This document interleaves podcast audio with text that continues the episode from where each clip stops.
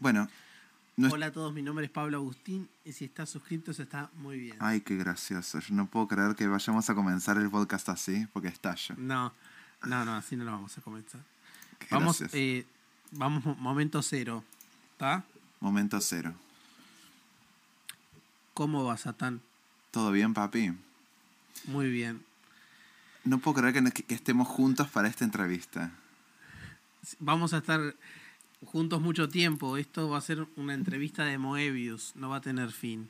Amo. Así que espero que estés pronto. Amo. Ya estoy listo y lubricado. Bueno, ¿te puedo hacer la primera pregunta? A ver, dale. ¿De qué tema vamos a hablar? Eh, vamos a hablar de la muerte, Me que encanta. es como funda- fundacional. Me encanta como empe- empezar por lo, por lo último. Así que, a ver, dale, decime. ¿Cuál fue tu primer acercamiento con la muerte? Me encanta que preguntes eso porque tengo un, un momento que es brutal, en realidad. Contame. Mira, el... Es como que la muerte en mi vida es como una. es como, un- como mojones. Mojones del horror que están tipo en, en nada. en- al correr de mis 26 años de vida, ¿no? Eh, yo cuando tenía.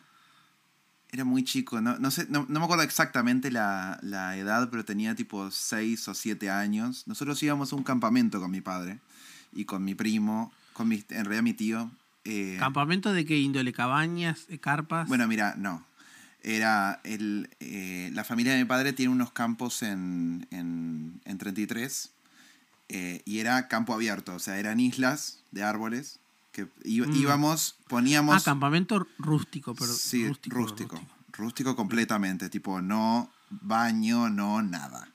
Y a va- varios kilómetros del pueblo también. Entonces tendríamos que, teníamos que comprar la comida, ponerle, o ir a cagar una vez, tipo, ir a cagar o, o ir a bañarte o algo así, tipo, a- tipo los niños, tipo que se bañan en una ducha, ponele. Teníamos que ir una vez cada mucho tiempo. Lo cual lo hacía todo un asco, porque éramos 14.000 tipos. Bueno, yo era un niño, pero eran 14 tipos con olor a huevo. Y tipo, ta, bueno. Obviando todo esto, una vez pasó que, que, no se, que se pelearon una, una- unos familiares y no pudimos ir. Entonces, tipo, empezamos a buscar eh, alternativas con, con mi papá y con el primo de mi padre, que es mi tío segundo, digamos, ¿no? primo segundo. Encontramos eh, el clásico de mucha gente de clase media, que es el campamento. Muy gracioso. Que mucha gente habrá ido. Eh, pasó lo siguiente. Un chico en el, en el... Hay como una especie de laguna. Es muy grande el predio. Hay una ¿dónde, es, e- ¿Dónde es esto? En Minas, en el Cerro Arequita. En el Cerro Arequita. Claro, es en, el, Ah. es en el pie del Cerro Arequita. pie del cerro. Ellos tipo capitalizaron el Cerro Arequita. O sea, está. Bueno, y mm, el tema es que había una, una, una laguna ahí y un tipo, un gurí de, de 17 años, eh, nada, se ahogó. Tipo, se ahogó y nosotros estábamos tranquilos en, el, en, el, en nuestro sector, digamos, en nuestra carpa, y viene una señora descompensadísima, tipo en shock, que, que nos empezó a decir, tipo, empezó a gritar, más que nada, tipo, a ver si alguien la escuchaba, y decía, tipo, alguien que sepa primeros auxilios, tipo, descompensadísima total, lo cual la entiendo, tipo, pero bajo un cambio. Sí. Eh, por- No, porque no te está pasando a vos. Ay, qué horror, Dios mío. Bueno. Pero era, era, era complicada la situación de ella igual. Sí, no sí, totalmente. Esa, esa mujer, tipo, nunca supimos quién era, pero está. entonces, tipo, mis papás so- son médicos, mi padre es médico, entonces eh, dijo, ¡ayuda! Alguien que sepa primeros auxilios, un chico se está ahogando. El chico no se estaba ahogando, el chico estaba frío, que es Claro, distinto. ya estaba muerto. El tipo estaba frío. Entonces, eh, mi padre fue, in- intentó re- reanimarlo. El tipo no solamente hacía gárgaras, sac- sacaba, sacaba tipo litros de agua por la boca.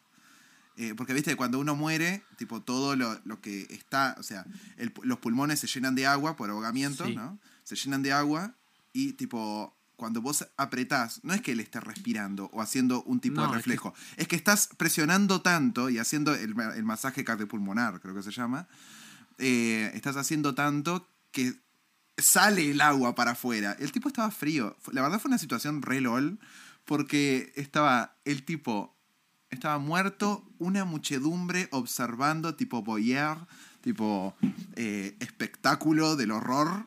Y la madre, la madre descompensadísima al lado, rezando y llorando y, des- y, y había, había momentos como que se desmayaba, luego volvía a vivir. Una cosa tétrica. ¿Te, eh, te imaginarás? esto qué edad tenías? Como seis o siete es lo que te estoy diciendo. Y es lo que, tipo, Ah. es, eso es tipo, nada, la, la mente tipo no queda bien, pero no importa, tipo, No. todo bien. La, la vida es así. Eh, Es una escena que está zarpada igual, Estás, ¿eh? está zarpada porque imagínate que la, la vida de ese chico dependía tipo de mi padre, que yo estaba al lado. Y después me acuerdo que ta, eh, pidieron refuerzos y eh, refuerzos, pidieron una ambulancia, ¿viste cómo son las Sí. cosas? Bueno, en otros lados. ¿Viste? Las Sí. co- bueno. Eh, llegó a tipo, no sé, las tres horas, no sé, más o menos, tipo rapidísimo. Eh, eh, vino, que, me, parece, me parece que era tipo onda 911, que el auto, no te miento, hizo tipo ¡vum! Así tipo entre el agua, parecía el auto, parecía Jesús, tipo atravesando eh, la laguna.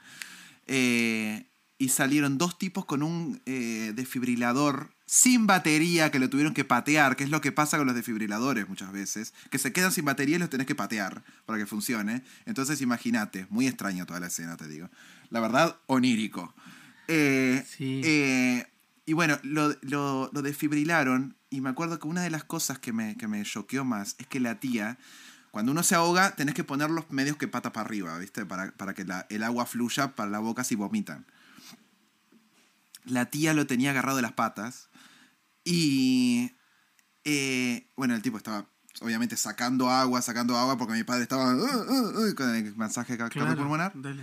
Eh, y, la, y llegan los dos tipos estos con el desfibrilador y, le dice, y mi padre le dice, suéltelo que lo van a desfibrilar. Que lo van a, a desfibrilar. Y dice, es mi sobrino, yo no lo pienso dejar. Bueno, le va a dar una patada, o sea, doña. Sí, señora. O sea, eh, bueno, y bueno, el chico obviamente falleció, tipo, ta, eh, numeral RIP.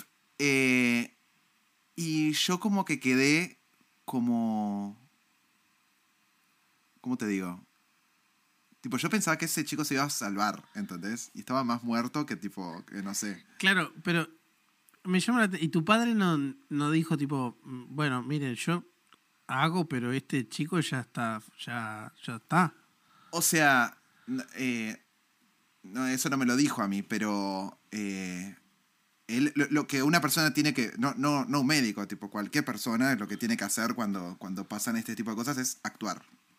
Y si, si actúas y funciona, bien, pero hay muchas chances de que actúas y no funcione. No funciona. Eh, Para, ¿y, la vieja la, ¿Y a la vieja la electrocutaron? ¿Sabes que hubiera sido el tipo el, bro- el broche de oro Porque o la un de la torta? Pero no. Un 2 por 1 Un 2 por 1 No, pero qué horror, Dios mío. Pero. eh, aparte, yo en mi, en mi mente de niño, mi padre, para que yo no me asuste, qué sé yo. Yo, ya, yo igual sabía que estaba muerto el tipo. Pero. eh, mi padre, para que no me asuste, tipo, me decía, no, es joven, se va a salvar, no sé qué. Porque después se lo llevaron, ah, eso. Porque después se lo llevaron y no supimos más nada de eso. Porque además, tipo, era como que toda la. el espectáculo fue tipo, oh. Cuando se lo llevaron fue tipo, oh. Fue como, tipo, basta. Y bueno, y eh, se lo llevaron y mi padre dijo, no, se va a salvar, es joven, no sé qué. Y nada, no se salvó. Y mi primo, que es un sádico de mierda, dijo, lo primero que dice, cuando llega, cuando llega, dice, la lista de defunciones aumentó en uno. La concha. Bueno, ta, me estoy riendo de una persona muerta, qué horror, ¿no? Porque mañana estoy Bueno, seguro que me ahogo con un vaso con agua. Me caigo en el water, me, me pongo la cabeza en el Te water y me ahogo. de, ca- de cabeza en el water. Eh, Qué Totalmente. loco, pero qué... qué... Igual no, fue la imaginé- última. No, no, ni que hablar. No fue la Pero no me última. imaginé que, no me imaginé que de tan chico, porque me imaginaba una respuesta tipo, no, murió mi bisabuela a los seis años y Me llevaron. No, no imaginé No, porque- algo tan, eh, tan directo, digamos. Yo al ¿no? ser, al ser de clase media alta, hijo de profesionales, la gente eh, trata de, de hacer como un mundo baby safe para uno, ¿no? Claro. Entonces es como que te ponen en una bolsita, una, en una bolsita negra de basura para que vos no puedas ver nada.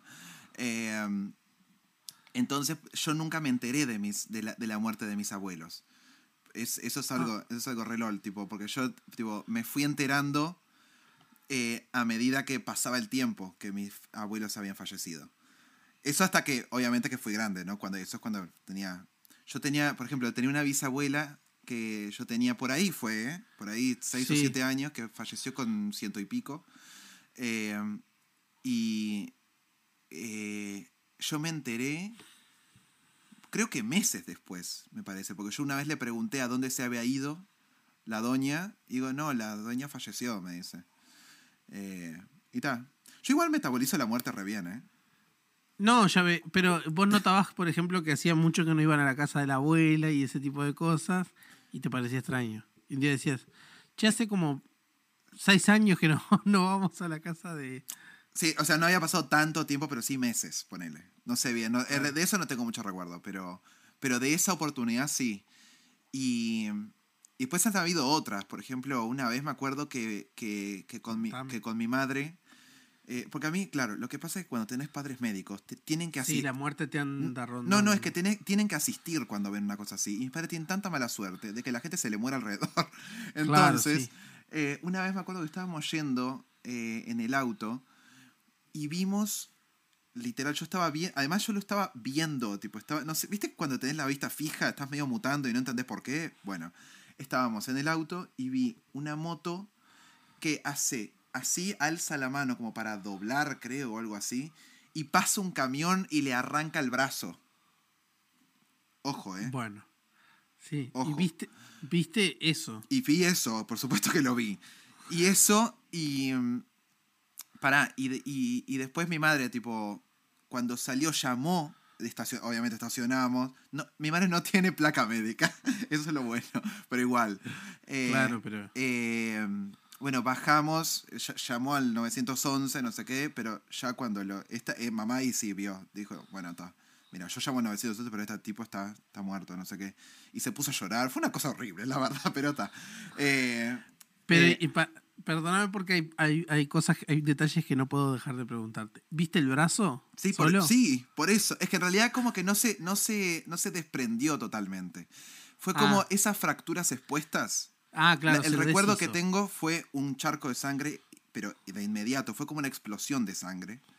Estaba, el, el otro vehículo estaba tipo más, más, ade- más adelante que estaba parando y mi madre llamó en ese coso y, y, y ta. O sea, en ese momento como que, como que resol- resolvió de esa manera. Pero después se encargó de otra persona, supongo. Eh, pero y lo el que, hijo de, lo que vi es el eso. hijo de, el, el- el hijo de puta del, del, del que le hizo bosta el brazo tengo eh, idea. paró. Sí, paró, pero no tengo idea cómo Ah. siguió después de ahí. Pero me acuerdo de esa Ah. imagen. Eh, pero sí. Uh, perdoná.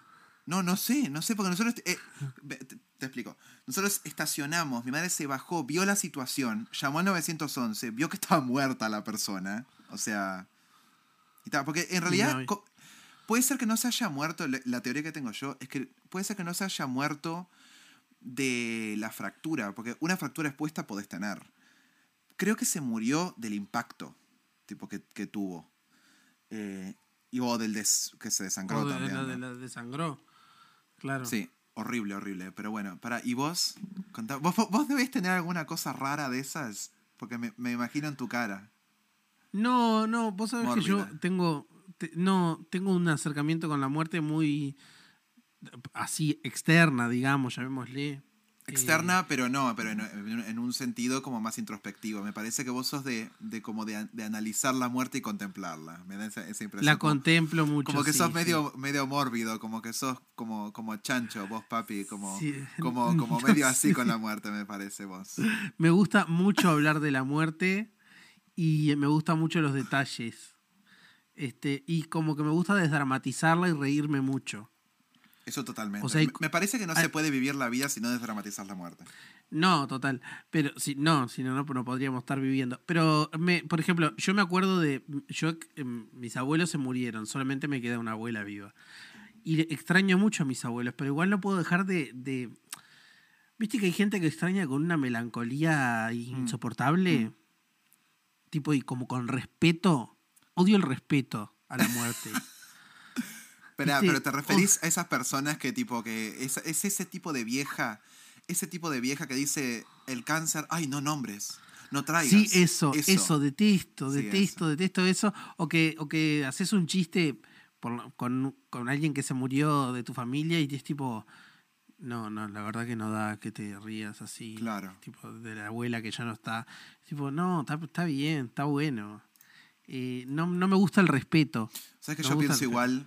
Yo pienso igual con ese tipo de cosas de mm, esa simpatía de vieja, ¿viste? De, de- Sí. porque es algo es algo de antes eso, creo, el tema de el tema también el tema del velatorio. El velatorio me parece una cosa Sí, ya antiquísima. no, yo, en mi familia no se usa. Antiquite, no, en mi familia sí, pero Eh, es- O se usa tipo el velatorio tipo dos horas, tres, tres horas. Ay, no, yo- nosotros toda la noche es un horror. Y sobre todo, Ay, mira, no. nosotros tenemos parientes en el interior, tipo deep interior, tipo campo, que tipo hay una Tres días para que pueda Sí, llegar más o, es más o menos, pero además es como rarísimo, porque es tipo el cajón abierto. El cajón abierto me Ay, parece. no, a mí me llegan a poner con cajón abierto, te juro que vuelvo de la muerte y me lo llevo a todos.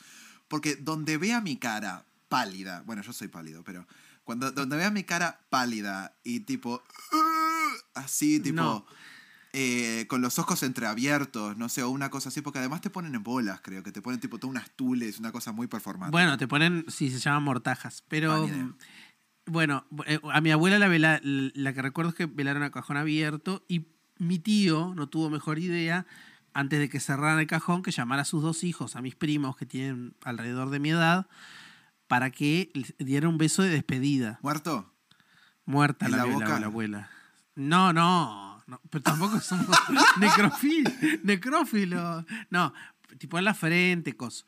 Y mi padre dijo, bueno, si los dos pelotudos que tengo por hijos no vienen, quedó como el, como el Como el orto. culo. Entonces nos hacía tipo una señal como, vengan, vengan. Y mi hermano y yo estábamos tipo, ni en pedo. Ustedes estaban ahí. Estábamos ahí, pero decíamos tipo, no. ¿A qué edad era eso? Sí, entonces vino la, la mujer que cuidó toda la vida ¿A qué edad era eso? la- mi- a mi abuela. Eh, no, hace a los 18, 20. Tremendos no me acuerdo. pelotudos de grande, me estás jodiendo. Claro, pero por eso te digo, pero la culpa fue de mi tío, que los hizo a sus hijos de más o menos mi edad Ay, sí, se, se, despedirse. se dio la Entonces, vara muy alta. Claro, y mi padre quedó como, bueno, si mis hijos no vienen, quedó como el orto yo. Claro. Entonces fue como, vengan, vengan, y nosotros, no, no. Y vino la, discretamente, la mujer que cuidó a mi abuela y dijo, dice tu padre que vayan. Mi hermano no fue igual, mi hermano es más rebelde que yo. Mi hermano tipo dijo, no, voy a ir un carajo. Y yo fui ahí y besé la frente de mi abuela, que era eh, marmórea. ¿Te calentó eso? No, no, no, porque era muy frío. Y era, era como un, un mármol. Pero sí me acuerdo que el pelo estaba muy perfectamente peinado. Bueno, eso, eso, eso está muy bueno, el acicalamiento post-mortem. ¿Qué Sí. pensás vos del acicalamiento post-mortem? Depende, viste que hay gente que la maquillan que parece realmente da, da vergüenza, viste. Esas señoras Yo que quiero dicen, que me "No, porque como ella- Michael ella-". Jackson. Claro, viste, viste, por ejemplo, muchas travestis tienen, encuentran en la muerte em, como un consuelo en dejarla preciosa a la, a la difunta. Sí. Entonces la maquillan, la maquillan, la maquillan, la maquillan, la maquillan, que parece que mm, mm, una puerta. Sí. No, no, no, prefiero que no, pálido. Yo, eh, pálido. Sí, Vos sabés que, mira, me- Como tiene que ser, porque realmente algunas cosas, si vamos a hacerlas como tiene que ser, hagámosla bien. Sí, eso, eso también es una cosa antiquité, como la misma vieja que dice no traigas el cáncer. Porque, eh, vos fíjate, primero, hay que tener en cuenta de que, de que ese cuerpo, tipo, lo vas a poner en una cajita y ese cuerpo va a dejar de ser un cuerpo y va a, deja- y va a ser un montón de cosas, tipo... Va a ser un una, una pila de carne que después se va a convertir en algún momento de la historia en petróleo. Entonces, Sí. eh, yo lo que pienso, ¿no? Eh, esto, esto antiquité que tiene, hay gente que tipo, no se quiere morir, que deje estipulado, maquíllenme con tal color. Yo, tipo, cuando, yo cuando me muera, quiero poner en, en mi, en mi necrológica, creo que se llama, quiero poner Sí. eh, Cat Von D, eh, Shade, no sé qué, eh, con Bueno. Rouge a tal coso. Eso es lo que quiero poner cuando me muera. Con peluca. Hablando con de eso, peluca. no, no puedo evitar eh, acordarme de todos los pedidos que hizo Ricardo Ford cuando se murió y que la familia no se los cumplió. No, eso sí que Sí, no me sí, pareció sí. bien.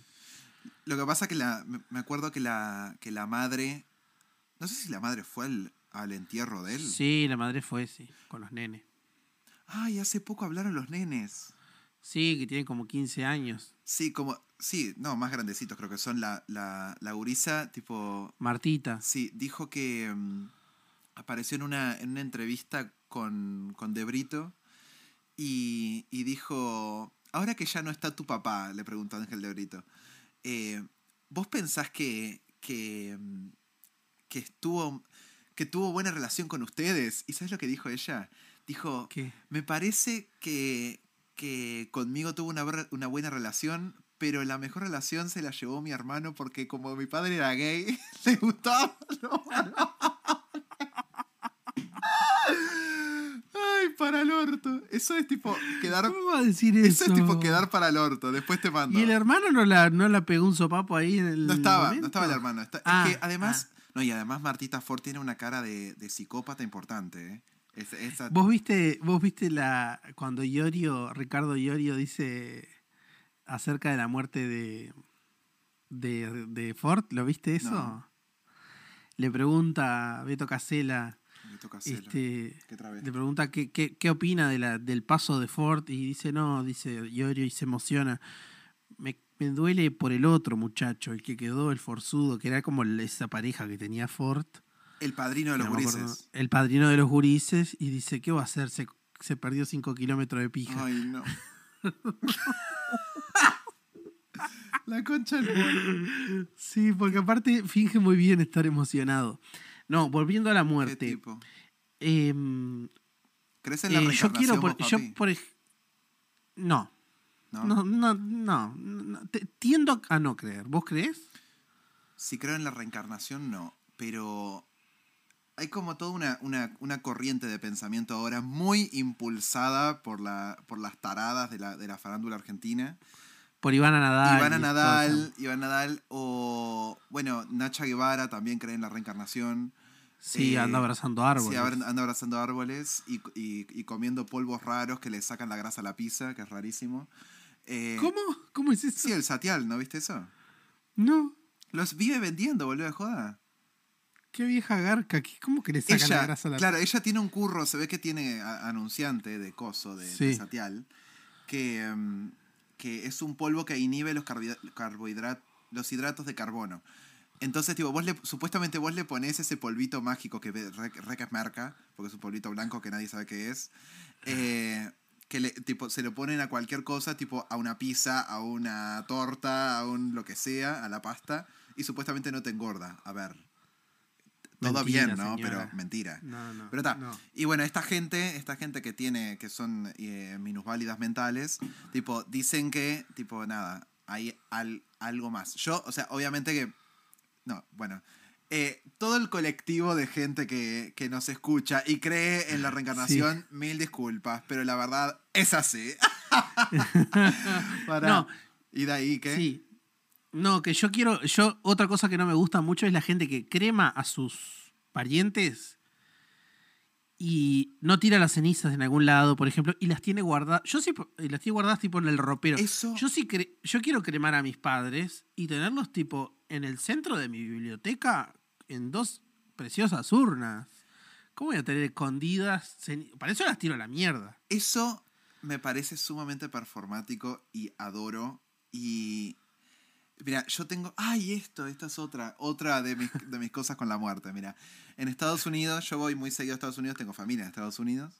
Sí. Y mm, tenemos una amiga de la, de la familia que es uruguaya y se fue en los 80 a Estados Unidos. Y el esposo falleció allá. Es vieja, ¿no? Eh, El esposo cuando falleció, ta, eh, hicieron todo como ellos no tenían plata para, para quemarlo. Viste que allá los temas de, de esto, Es todo caro y te lo cobran es todo, todo. que tienen que, va, tienen que pagar todo. Entonces decidió eh, nada, eh, conservar las cenizas de la persona. Claro. Las tiene en un, en un jarrón todo, porque además su casa es re kitsch. Entonces es, tipo, es todo un jarrón tipo de porcelana blanca con dorado, muy Ay. arriba, un diseño muy arriba de mobiliario, de, de decoración. Y home decor total, el señor se volvió home decor. Y Sí. eh, es como un personaje, si vos entras a esa casa, es como un personaje más de la película. Es como tipo, como que está ahí, ¿viste? Entonces, tipo, vos si querés, decís, se llama Rudy para peor. Tipo, si vos querés... Pará, si vos querés, que, si vos querés hablar algo, tipo, vos tenés que decir, che, Rudy, ¿me escuchás? Porque te juro que ¿En es, un personaje, es un personaje más que vos lo sentís, es un horror esto, ¿eh? ¿Ella habla con él? Para mí en la soledad sí, pero está. Sí, claro, queda Yo- sola y está, está- Absolutamente. está teji- Y anda- tejiendo ahí en el living. Y andás a ver qué otra Rudy. cosa. Pero sí, Sí. Sí, claro. Está tejiendo Mm. ahí, este, está cocinando y le pregunta a Rudy, dice, ay Rudy, ¿cómo me... Suerte, deseame suerte, Rudy, que voy a hacer carrot cake por primera vez, dice ella. ¿vos pensás que, la, que el tema de la muerte está banalizado hoy en día? Ay, ¿Se banaliza o se sacraliza? Como, ¿qué, ¿Qué pensás vos? No, lo veo más sacralizado. Yo pienso Me que está parece sacralizadísimo todavía y que estamos involucionando completamente como raza humana. Sí, hay que banalizarlo un poco más. Hay Yo que no sé si- banalizarlo. o sea, banalizarlo no sé porque es un tema que siempre, que tipo, eventualmente llega. Eh, Bueno, pero por eso, porque eventualmente llega, eh, eh, o sea, es como... pero no es lo mismo que desdramatizar. Ah, no, no. para mí no es lo mismo. no. Porque No, banalizar Es, es tomarse para la joda. Y, y desdramatizar es desdramatizar. Ca- quitarle la es- carga. Sí, es como. eh, yo, por ejemplo, ya estoy en una edad donde, por ejemplo, la muerte de mis 60. padres o, o de mis seres queridos no me parece improbable. Claro. Pero tampoco es que tampoco es que estoy este ni todo el tiempo pendiente ni nada. Es como, bueno, ¿qué Claro. va a hacer? sí, yo eh, lo que pienso eso es que... Mi propia finitud incluso no me parece improbable. Quizá hace 10 años me parecía algo como muy lejano. Claro, Ahora la anhelo. claro. Igual hace 10 años tenías 20, ¿no? Sí. 20 y... Sí, 20. Sí, yo tenía 16. Yo no pensaba en la muerte, pero bueno, sí. No, vos ni pensabas, para vos era algo que le pasaba No, porque yo era los- gótico. a, lo- a- a los eso. que... Ay, es verdad. Entonces, de, eso, de eso tenemos que hablar. ahora en hablamos, breve. ahora hablamos. Sí. Ahora tocamos el tema. Pero creo que eh, está tan sacralizada la muerte que todavía quedan vestigios de las viejas de mierda que digan no traigas el cáncer. ¿Entendés? Entonces, que como hay tanto vestigio de antiquité y de, y de ennaftalinación, eh, de, de Una palabra extraña, pero... ennaftalinación de la sociedad, del avejentamiento. Eh, hay tanta cosa de esas que creo que las generaciones jóvenes de taradas, de, de rubias boludas, eh, siguen los mismos pasos. Y eso es lo que está retrasando el, el avance de la razón. Sí. Entonces sí, yo sí. pienso que si todos tu- tuviéramos una postura sobre la muerte de ok, tipo, en algún momento nos va a venir algo, o qué sé yo, o vamos a, o vamos a acostarnos como pobre eh, Silvia Legrand, que, paz desca- que, que paz descanse, que se acostó y no se despertó. ponele. Eso es divino. Sí, eso es brutal. Eh, Pero igual Goldie eh, esa- llegó a una edad donde cada acostada podía ser la última. Imagínate lo que debe estar pensando Mirta Legrand cada vez que te recuesta la cabeza contra la, la- la- la almohada, ¿no?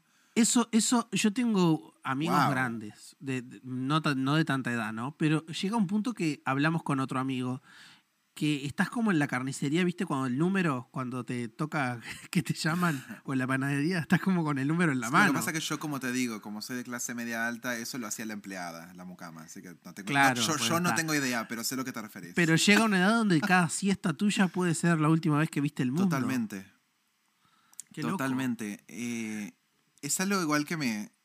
Tipo, ¿cómo se sentirá eso, no? El Bueno, verdadero límite. Tengo un compañero de generación que era amigo de algunos amigos míos que mm, eh, falleció muy joven, teníamos 17 años. Así, eh, fue, iba en un viaje, sí, iba en un viaje a, Mandíbula balcón. al, al ¿qué es eso? Al, al, al, al- iba en un viaje al, al sur argentino y en un momento el ómnibus paró tipo a mear, no sé, a un café, no sé qué, y lo fueron a despertar. ¿En un bondi? Sí, O sea, se murió en un bondi. Ay, sí, pobre tipo. medio que le, y medio que le cagó el, el- el viaje al resto del mundo, porque le cagás el viaje a tu familia, pero también se la come el garrón, dice tipo, me- se- yo quiero ir a Bariloche y este se me murió ¿Qué al cosa, lado. qué cosa, qué tema es esto de la muerte en, en espacios de liminalidad, ¿no? Como lo que me pasó a mí. Yo no estaba en mi Claro. casa y se murió alguien. Tipo, porque una cosa Claro. es tipo, te llaman que la abuela enferma, se, bueno, falleció. Se falleció, bueno. claro, está. una cosa es eso, pero el espacio de liminalidad en el cual vos vas a un lugar a disfrutar y terminás con un muerto, Y terminás con un muerto que no es tuyo. que no es tuyo. Es como que estés tomando un café en un lugar así divino, no sé qué, y le peguen un tiro a uno que cae en tu mesa. Es como una porquería. Te cuento una anécdota. molestia. Te cuento una anécdota. Eh, esto no puedo revelar nombres porque es información confidencial, ¿no? Pero Bueno, eh, hay eh, en los 90 una actriz argentina muy, muy top eh, vino a hacer una, una obra en el Astros. En el Astros. el En metro. el metro. Eh, o capaz que no era el metro. No sé. A confirmar. Es- Eh, Estela de Italia. En alguno de esos en dos. alguno, no sé. Pues, los dos más grasas son el metro y el Estela de Italia. Totalmente. Esta persona se sentaba en la falda de la gente. Ah, Y, la, y uno de los espectadores, cuando esta persona se le sienta en la falda, el señor le da, le da tal, tal cosa de, de exaltación y de excitación que el señor le da un paro cardíaco y termina hecho un fiambre en una butaquita del teatro X. no. Eh, imagínate el shook de la people. y después, gente que fue a constatar la muerte, porque lo sé, que fue a, a constatar la muerte, eh, vio que no eran tus padres. ¿eh? Que no eran tus padres. Que no eran mis padres. Ah. eh, vieron a la, a la, a la señora arge- A la a la- a señora argentina declarando too much. Es, es duro. Too much. Pero estos son los espacios de liminalidad donde uno va con expectativas de algo y termina con un corchazo. Ahora, para, me pregunto, yo como artista, eh, la ¿le devolvieron la plata de la entrada a la yo qué gente? sé, yo qué sé, no tengo Yo no le devolvería nada, porque qué culpa tengo yo de que Yo no le devolvería nada. ¿Qué espe- eso es mejor el espectáculo. Claro. es un aditivo. claro. Sí. Es un aditivo. no, También sé de gente que, por ejemplo, va a una función de teatro y da a luz. O sea, nena. o gente que pare en el avión. Es tipo, nena. No, no se puede, no, no, no hagas eso. Nena. Si vas a viajar, si vas ¿Qué? a el teatro, si vas al cine, si vas al súper, tenés que andar y estás a término, ya tenés que saber que algo te puede pasar. Lleva a alguien contigo, nena, qué sé yo. No, o no, O o no no- hagas nada, o- quédate en tu casa hasta tenerlo. Totalmente, Y no viajes. viaja. No viajes. No, no viajes. No viajes hasta que tenga 15 años también, porque eh, va a molestar hasta esa edad Mm. el nene. Va a molestar un montón. Trata de no tener hijos igual. Trata de no tener hijos, hacerte la, la vasectomía si sos hombre o el ligamento de Sí. trompa si sos mujer. Y, Sí, eh, o practicar el, el, el aborto post. post. Para, bueno, eso es otro tema polémico. Para, nos van a bajar el. Nos van a bajar No los bajan. El, el podcast. Lo bajan. Eh, Lo bajan. Para, lo banean, escucha lo una cosa, te, te- te hago una pregunta. Vos, eh, acerca del aborto, viste que el aborto es un tema absolutamente... que eh, no sé por qué en Uruguay siempre vuelve eso que ya está recontra mil legalizado hace 200 mil años. Pero ahora viste que está lleno de carteles pro vida Montevideo, no sé por qué, que dice. Gobierno de derecha, es como papi. que. Sí, bueno, ya sé, pero ya está el aborto igual. Sí, o sea, me parece que tiene que ver con el marco de Argentina, viste que en Argentina Igual, demoraron eh, sí, sí, pero igual el aborto está con letra chica, porque para que abortes tenés que dar unos vericuetos que al final lo terminás teniendo antes. ¿Así? Sí, sí, sí, sí, sí. Ah, mira, vos no sabía eso. Sí, además depende de la voluntad del doctor, este, todo eso. Pero bueno, ta, qué sé yo. Igual mira que hay gente que... No, no me quiero poner muy solemne porque tengo anécdotas eh, du- duras. Claro. Este, pero bueno, en fin. Bueno, no, ¿qué decías del aborto? No, nada. el, eh, yo pienso que... eh, es porque está esta liminalidad entre la vida y la no vida, ¿no? Que, no, que la no vida es la muerte, puede o no ser la muerte. Entonces, eh, es como que siempre está ese debate. Y yo lo que pienso que la gente no se pone a ver, que ahora hay una, hay una postura muy marcada, y acá voy a hablar en serio, eh, que hay una postura mu- muy marcada eh, con la gente que piensa del aborto sin haber abortado, ponele, gente que, que habla cualquier cosa sin tener referencias, ponele, ¿no? Sí. Que opina... Siendo hombre, por ejemplo. Siendo hombre, siendo un boludo o una boluda también puede ser. Sí, o una boluda también. pero poner pero- que ellos tienen un poco más de, un poco más de derecho. No importa. sí. Eh, pero eso me parece ta, que es cuestionable, pero ta, se puede. Ahora, eh, hay, una, hay, una, hay una cosa que son hechos. Que el, lo que sea que, que esté adentro de la, de la, de la pancita, de la pancita del bebito, que no es un bebito, eh, no, es una cosita es de, una- de goma. es una cosa, es una cosa con vida. Pero ¿qué es la no vida? ¿Entendés? Eso, eso está bueno Claro. planteársela. Porque e- eso just- justamente ese punto es el que vuelve a traer el tema una y otra vez y estamos todos podridos. Pero es como que no hacemos la distinción entre la muerte y la no vida. ¿Vos qué pensás de eso? Bueno, es complicado. Es complicado, pero no, no es que sea complicado para mí. Es complicado verbalizarlo y no tener problemas, más bien. ¿Te diste cuenta que Pero- nuestro cerebro no puede procesar la no vida? No, por eso. Por eso no, no puede procesar, por ejemplo, el suicidio, me parece a mí. Este, viste que el suicidio todavía es como un tema muy tabú. En vez de decir, bueno, no, eh, decidió liquidarse porque no soportaba más, es como mal visto, eh, desprestigiado o sacralizado, así tipo no se puede tocar el tema Romantizado. romantizado, sí, cuando en realidad este sería mucho más digno. Una vez le pregunté a una amiga ver, de mi familia que eh, su padre se mató, ¿no? Y se mató eh, muy precavido, dejó todo este eh, en, en el au- se pegó un tiro en, una, en el auto. Entonces, para que pudieran vender el auto, porque estaba impecable, puso todo nylon, todo, todo fue muy, muy, Performativo. muy y sí. precavido. Perf- perfecto. Pero eh, me- una vez le preguntaba, le digo, ¿no, no sería para vos, eh, más allá del- del- de la tristeza y demás, ¿no hubiera sido menos traumático que tu padre pudiera ir a un lugar donde le dieran una, inyección y se quedara dormido para siempre que tener que saber que tu padre se abrió la cabeza de un balazo? Claro. Enti- Entonces, me parece que mm, eh, el suicidio es algo necesario también. Viste que hay un, hay un político colorado, creo, que pro- habla de la eutanasia, del suicidio asistido y de todo eso. Pero lo que pasa que me parece que estamos todavía a años luz de eso. Yo pienso que, que no. Ese sí es un tema complicado, ¿ves? Porque ahí está la voluntad de la otra persona de, de eh, proporcionar el, el- el- la, la paliativa, digamos. Eh, Sí. Eso. De causarle la muerte. Claro, porque eso, es, eso pone, pone al médico en otra, en otra postura. Uno no puede jugar a ser Dios. Eh, No, pero si él decidió, firmó todo, cosa, historia. el médico decís. eh, no, digo, el, el, el- el- el suicida. Sí. eh, y firmó Yo lo que un documento. Yo te digo una, una legalización de lo que estamos a años luz, ¿no? Sí. Pero firmó un documento donde dice que es consciente, esto, esto, aquello, qué sé yo, que está en todos sus cabales, que, y que no quiere más, Sí. podría ser.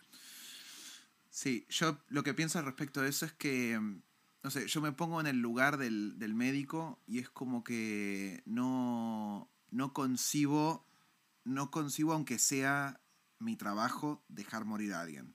Es lo mismo que pasa con esta gente, no sé de qué, de qué religión es, que no le pueden poner sangre. ¿Cuál? Ay, ese, ah, los testigos de Jehová son. Que mm, ellos como que no se pueden poner sangre. Entonces los, en las intervenciones, si, si estás en, en, en el límite de la vida y la muerte, es tipo, bueno, ta, que sea lo que Dios quiera, porque yo no me voy a poner sangre Claro. de otro. Es como una cosa ética que tiene, no sé bien cómo es, no quiero hablar de eso porque no, no sé bien cómo es, pero sé que es algo así y eso genera una cosa, porque vos como profesional tenés que salvar la vida, es tu Es decir, trabajo. claro, O eh, sea, claro. no puedes dejarlo morir. Entonces es como una cosa similar, ¿viste? Es como que eh, yo lo que pienso, eh, y es una cosa del horror, pero, ¿viste? Cada cual es dueño de su propia vida. Eh, dispone de tus recursos y, y vos Bueno, ve- pero yo- no, sí, no sé si sí, bueno. tam- no sé si tenés que pegarte un tiro en el auto, ¿no? También, pero No, pero yo como suicida quiero conservar mi dignidad, no tengo que andar colgando de un árbol, eh, manchando la alfombra, viste, dejando los sesos contra la pared, claro. eh, vomitando eh, una Sangre, pastilla. Es que es, es- como complicado en ese sentido. Sí, sí. Es algo para lo que no estamos todavía preparados. Ay, ¿no será que estamos banalizando la muerte ahora? Sí, pero Esto bien. es absolutamente una intertextualidad constante con nuestra propia temática. Es como una- un perro que se muerde la cola existencial. Sí, pero bueno, eso es, eso es, es la cinta de Moebius. Y me encanta, me encanta, me encanta. Pero, pero eh, una vez eh, vi un arcado. Mira vos. ¿Cuánto tenías? Sí, de lejos, de lejos lo vi. Tendría 15 yo. Mirá vos. Hablo en mi novela Papeles Suizos que se armó lío. Este, Ah, pero lo vi, cierto. iba para la casa de mi abuela a almorzar y, y vi un, No vi tanto, vi como un bulto. Entonces le Pero dije viste la silueta, tipo una cosa Sí, vi- dramática de, de- del atardecer atrás con el tipo. Era un, era un No, árbol. no, era el mediodía y vi, era el mediodía y alcancé a ver como una especie de cosa que me pareció que era una persona ahorcada. Y llegué a la casa de mi abuelo y digo, che, yo vi un ahorcado. Y nadie me creyó, me dijeron, déjate de pavada. Entonces llegó el vecino de, mi abue de mis abuelos. Ay, el interior. dijo, el interior. vi a un ahorcado. Vi a un ahorcado. Claro, Eso. y, su, hi- y eso- su hija que estaba charlando con mis abuelos le dijo, ¿y qué, a mí qué me importa? Porque ella se manejaba así, se maneja así con la vida. Y bueno, sí era un ahorcado. Me encanta. ¿Vos pensás que, que ciertos ambientes tienen que ver con la, con la muerte? Es, que lo que quiero decir con esta pregunta es, vos, eh, los- el, el ambiente donde uno se desarrolla af- eh, afecta la- la- el, el pensamiento de uno y, y- y afecta la forma que vas a morir? Yo pienso que sí. Ay, a ver, desa- de- a ver desa- ¿No se un poco más. no se entendió, te explico. No, yo no la entendí capaz. Mira una pero- cosa. eh, hay ciertos lugares que están marcados por la muerte. Por ejemplo, en, en Japón, al pie del, del monte Fujishima, está el famoso bosque del suicidio. Donde hay, Sí, gente, sí, donde hay gente que va expresamente a suicidarse A a, ese suicidarse, lugar. sí, sí. Y es como que la onda, la, la atmósfera de ese lugar, como que te da como, como una cosa. Y viste, como que. No te digo que atraiga la muerte por una cosa esotérica, una cosa rarísima, pero sí como que No, en pero el hay- lugar donde te algo. desarrollás, sobre todo en las grandes ciudades como Japón, que viste que el- en Asia hay una cierta, hay una, hay una concepción de la muerte que es bastante distinta a la occidental que nosotros tenemos. Sí, sí, sí. Eh, Hay una cosa ¿Viste, ¿Viste la película El Club de el los honor. Suicidas? ¿Cómo? ¿Viste la película japonesa El Club de los Suicidas? No. Es muy gore y muy bizarra. La veo, me la y, y muy trash. Qué bueno, me la noto, me la noto. Sí, anótatela. Escúchame, Eh, eh, eh, no es nada, yo porque cuando la, la, la fui a ver dije, con esa concepción poética de la muerte que tienen los japoneses debe estar buenísima y me encontré con una cosa rarísima. ya la veo, ya me la noté. Sí, Escuchá, mirala. escuchá. Eh, pero se entiende lo que quiero decir, como estos lugares que están marcados por la muerte. Acá en Uruguay también hay, creo. Tipo, lugares que están Sí, puntualmente como, como atravesados por la muerte y uno eh, se siente, atraído. no sé si atraído, pero sí eh, eh, influenciado por estos lugares, ¿no? ¿Vos pensás que eso, que eso puede, eso, eso es así, eso puede afectar? Sí, sí, sí, sí. Yo sí. pienso que también. ¿sabes? Bueno, vi- viste que en Corea, hablando de, de Asia, también hay un puente donde van a suicidarse los, sobre todo los treintañeros, porque tienen una presión, viste que en Asia hay una presión muy fuerte con respecto de lo que es el trabajo, la familia, todo eso, qué sé yo. Entonces, si sos treintañeros, por ejemplo, yo me tendría que ir a tirar del Me puente. encanta. Sí, este, tendría que ir a tirarme del puente y... y- y- Qué buen plan para un y- sábado de la noche, ¿no? Sí, claro. Y, much- y la mayoría de mis colegas occidentales también, porque es tipo, si ll- llegaste a los 30, no tenés familia, eh, no tenés tipo un trabajo así eh, Deshonor, recopado des- y demás. deshonor es total. sí, es lo peor. O sea, na- no es que sentás. Yo creo que no sentís total. presión. Para, para mí lo sentís desde adentro ya. Sí, sí, sí, sí. No sí. es que decís, ay, qué presión, bueno, me mato. No, es contigo. Es tipo, ya está. Sí, sí, sí. Ya no lo voy a Bueno, lograr. mirá, Chau. Mirá, eh, ahí en el, en el norte de Europa, eh, en la zona de Escandinavia, hay como una... Vos viste cómo es el terreno de Escandinavia, ¿no? Eh, cómo es eh, Dinamarca, todo lleno de árboles, muy, muy gris, todo muy, muy así. Sí. Es como que el ambiente propio te come. Te come a Ah, creo que me- sé lo que me vas a contar. Decime, contá. Sí, o sea, es- esto, es, esto es nada. es- eh, eh, hay mucha bibliografía acerca de esto. Es por eso que, que la gente ya está preparada, digamos, para la depresión, por ejemplo. Hay una, Sí. hay una cierta, eh, eh, digamos, una forma de pensamiento eh, común acerca de la depresión en, en Escandinavia. Eh, y hay como, por ejemplo, esta cosa de que todo cierra muy temprano, tipo, no se usa el boliche, por ejemplo, en esos lugares no se usa el boliche, eh, no, se, no, no, no se sale tan tarde, la gente duerme temprano. Una cosa cultural que ya está media como más abajo, ¿viste? Yo sería feliz. Yo Eh, sería ahí. absolutamente Eh, feliz. Pero no, solo con lo de acostarme temprano que no me gusta. Pero no, hay, una, hay un documental que ahora no me acuerdo el nombre, pero lo tengo que consultar, que está en YouTube, sobre eh, Dinamarca, Mm. ahora que la mencionabas. Mm. Y hay patrullas de rastrillaje de gente en los bosques buscando este, gente muerta.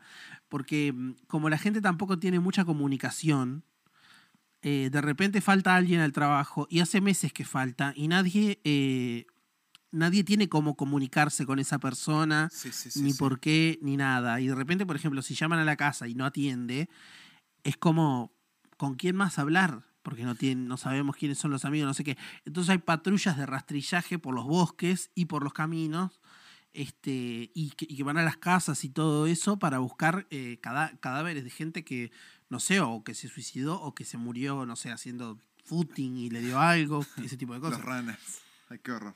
Los runners, Los claro, sí. Eh, Estaría bueno, a, mí me gustaría que se murieran más surfers, igual hablando así en ay, términos. qué horror. No me lo fumo mucho. Qué horror, qué horror, por favor. Para. eh, eh, Un día tenemos que hablar de los surfers. hay, que, hay que hacer un tema ahora con los adultos. Sí. El- la semana próxima algo así. No, eh, es como. Eh, mira, en, en Japón tengo entendido que hay como una secta, no sé si es una secta o no sé bien qué es, de gente mayor que dice, bueno, ta, ya me jubilé, ya no voy a... Mi vida terminó. Tipo, a- a- acabo de oficializar que mi vida terminó. Y se encierran en su casa y no salen más. Eso existe. Los ikikomori. Eso, eso exactamente. pero pero ¿cómo también es? lo hacen los adolescentes. Ah, no sabía eso. Eh, afuera de las grandes ciudades, sobre todo en los suburbios, Sí. hay adolescentes, eh, jóvenes. Tenés razón, eh, un día vi un documental de, de Vice, creo, acerca de eso, y había un tipo que estaba, que sí, era un chico, no, no era... Sí, claro, era un chico. Se encierran en algún lugar de la casa, porque a veces puede ser el cuarto. Este que yo vi en un documental era en la cocina. Ay, qué horror. y no salen más. Y, y no salen de repente por 5 o 6 años eh, y después salen. ¿Y eso? después ayudan a otros chicos. Ah, sí. A veces tiene que ver con... A veces, tiene- sí, porque veces yo, sí, a porque veces- yo lo que vi es que justamente la gracia de esta práctica es tipo, nada, esperar la muerte. Bueno, lo- la familia de, de, de estos, de estos ikikomoris que yo vi, Mm. tipo, lo que hacen es comprobar que sigan vivos. Entonces saben que si dejaron el plato de comida ahí y, el, y alguien lo agarró, Claro, sigue vivo el pibe. claro. Pero a mí me, da- llama la atención cómo los yo sí llegaba a encerrarme. Mi padre le pegaba una patada a la puerta, me sacaba el forro. No entiendo cómo, no entiendo cómo la familia tipo como dice, ay bueno, Juancito Y se bueno, es Asia lo que Juancito no". pasa. Nosotros como Sí, sí, occidentales es tenemos, Asia. como una, tenemos como una tara mental que no entendemos cómo funcionan las cosas en Asia. Vos fíjate que para nosotros el mundo se reduce, es como, es como una media luna, ¿viste? Está, está todo. Está de Tierra del Fuego, pasamos por Estados Unidos, Groenlandia allá arriba, y después hacemos como una media luna de algo que no sabemos qué es, un vacío entre, entre ellos, que es el océano. Sí, Y sí. hay, tipo, está España y alguna cosa ni, a- ni que hablar de determinar dónde está el Medio Oriente, ¿no? Porque No, no, no. Te, ima- te imaginarás la gente que no debe saber dónde está el Medio Oriente, dónde, dónde debe estar tipo Siria, ponele. Sí, claro. Bueno, Bueno, a mí si me agarras, tipo, me agarras así, tipo, a las apuradas, decime dónde está eh, Bután. Bueno, no está, hay cosas que sí. No, pero además hay, hay países que cambian de nombre todos los días, no me jodas. Pero hay cosas que, hay cosas que, que yo qué sé, hay, hay lugares que obvio, está, pero yo qué sé. eh, Japón se sabe dónde está, China se sabe Sí. dónde está, tipo esos países está, ma- más, o menos. Si le preguntas a una persona infradotada, capaz que no, pero bueno. Eh, no, habrá, y Ivana Nadal no sabe. Sí, ponele. Eh, Cree que no existen. Mal, no saben, de tipo, no. Tipo, están tipo, una cruz. Para, Claro. eh, pero sí, nosotros tenemos como una tara que no podemos entender la cultura, la- de cómo es la cultura en Asia.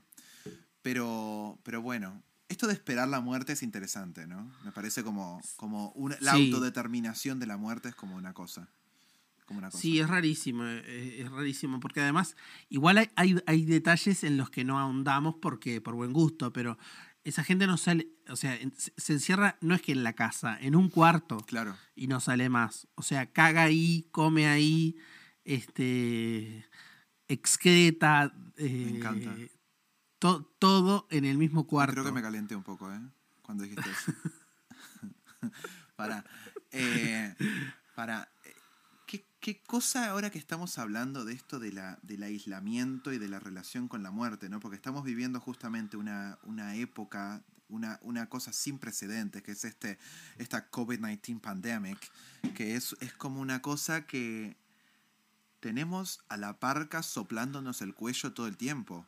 Y es como que hay algo que no se ve, hay un, hay un asesino invisible que no se ve y estamos esperando, viste, yo ya estoy vacunado, pero eh, en- a- asumo que no me moriré. Puede ser que no haya, que no haya Bueno, generado sí. anticuerpos y me muero igual, pero Claro. eh, ponele que no me muera, ¿no?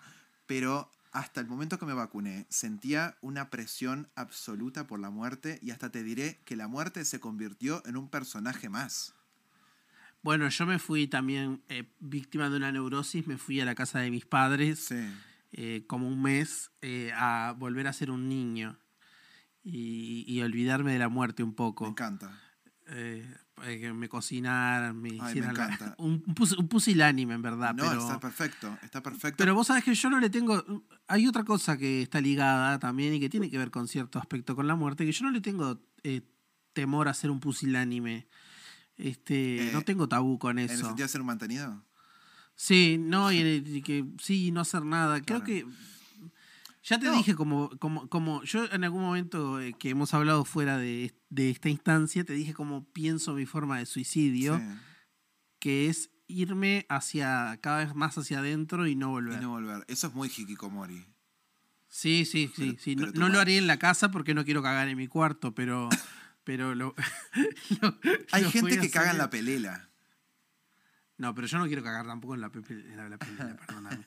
Primero la palabra pelela me, me suena horrible. Me encanta el corte sé, no, hay, pelela. no, hay, no hay- no hay- otra, no hay otra Mi nombre. corte es el corte pelela. Pero no, no. Sí, claro que sí. ¿Vos sabés quién pareces tu corte? La gente que no. Capaz que algunos no te. No, porque voy a poner. No, mirá, idea, porque planeo eh, poner. Carlitos Perciabal es joven. Ay, te, te mato, te, te asesino. Para, pero.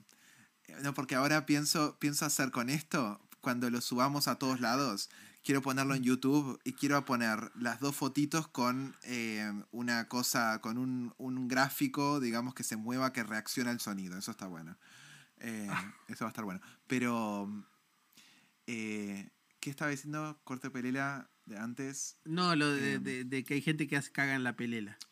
Sí, hay gente que cae en la pelea. Pero no, pero eso venía an- a algo antes. Que, no, que eso que vos decís es muy hiki- hikikomori de esto de que de, Sí. de, de- de retraerte tanto.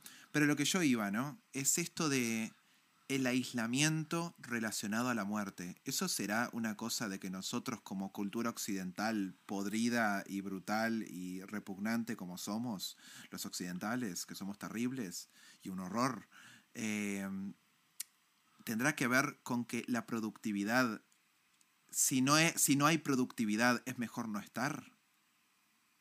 Total. Total que sí, ¿no? Sí, es por eso sí, que es tan sí. criticado, es tan criticado la gente que se aisló como yo, que me rompe los huevos.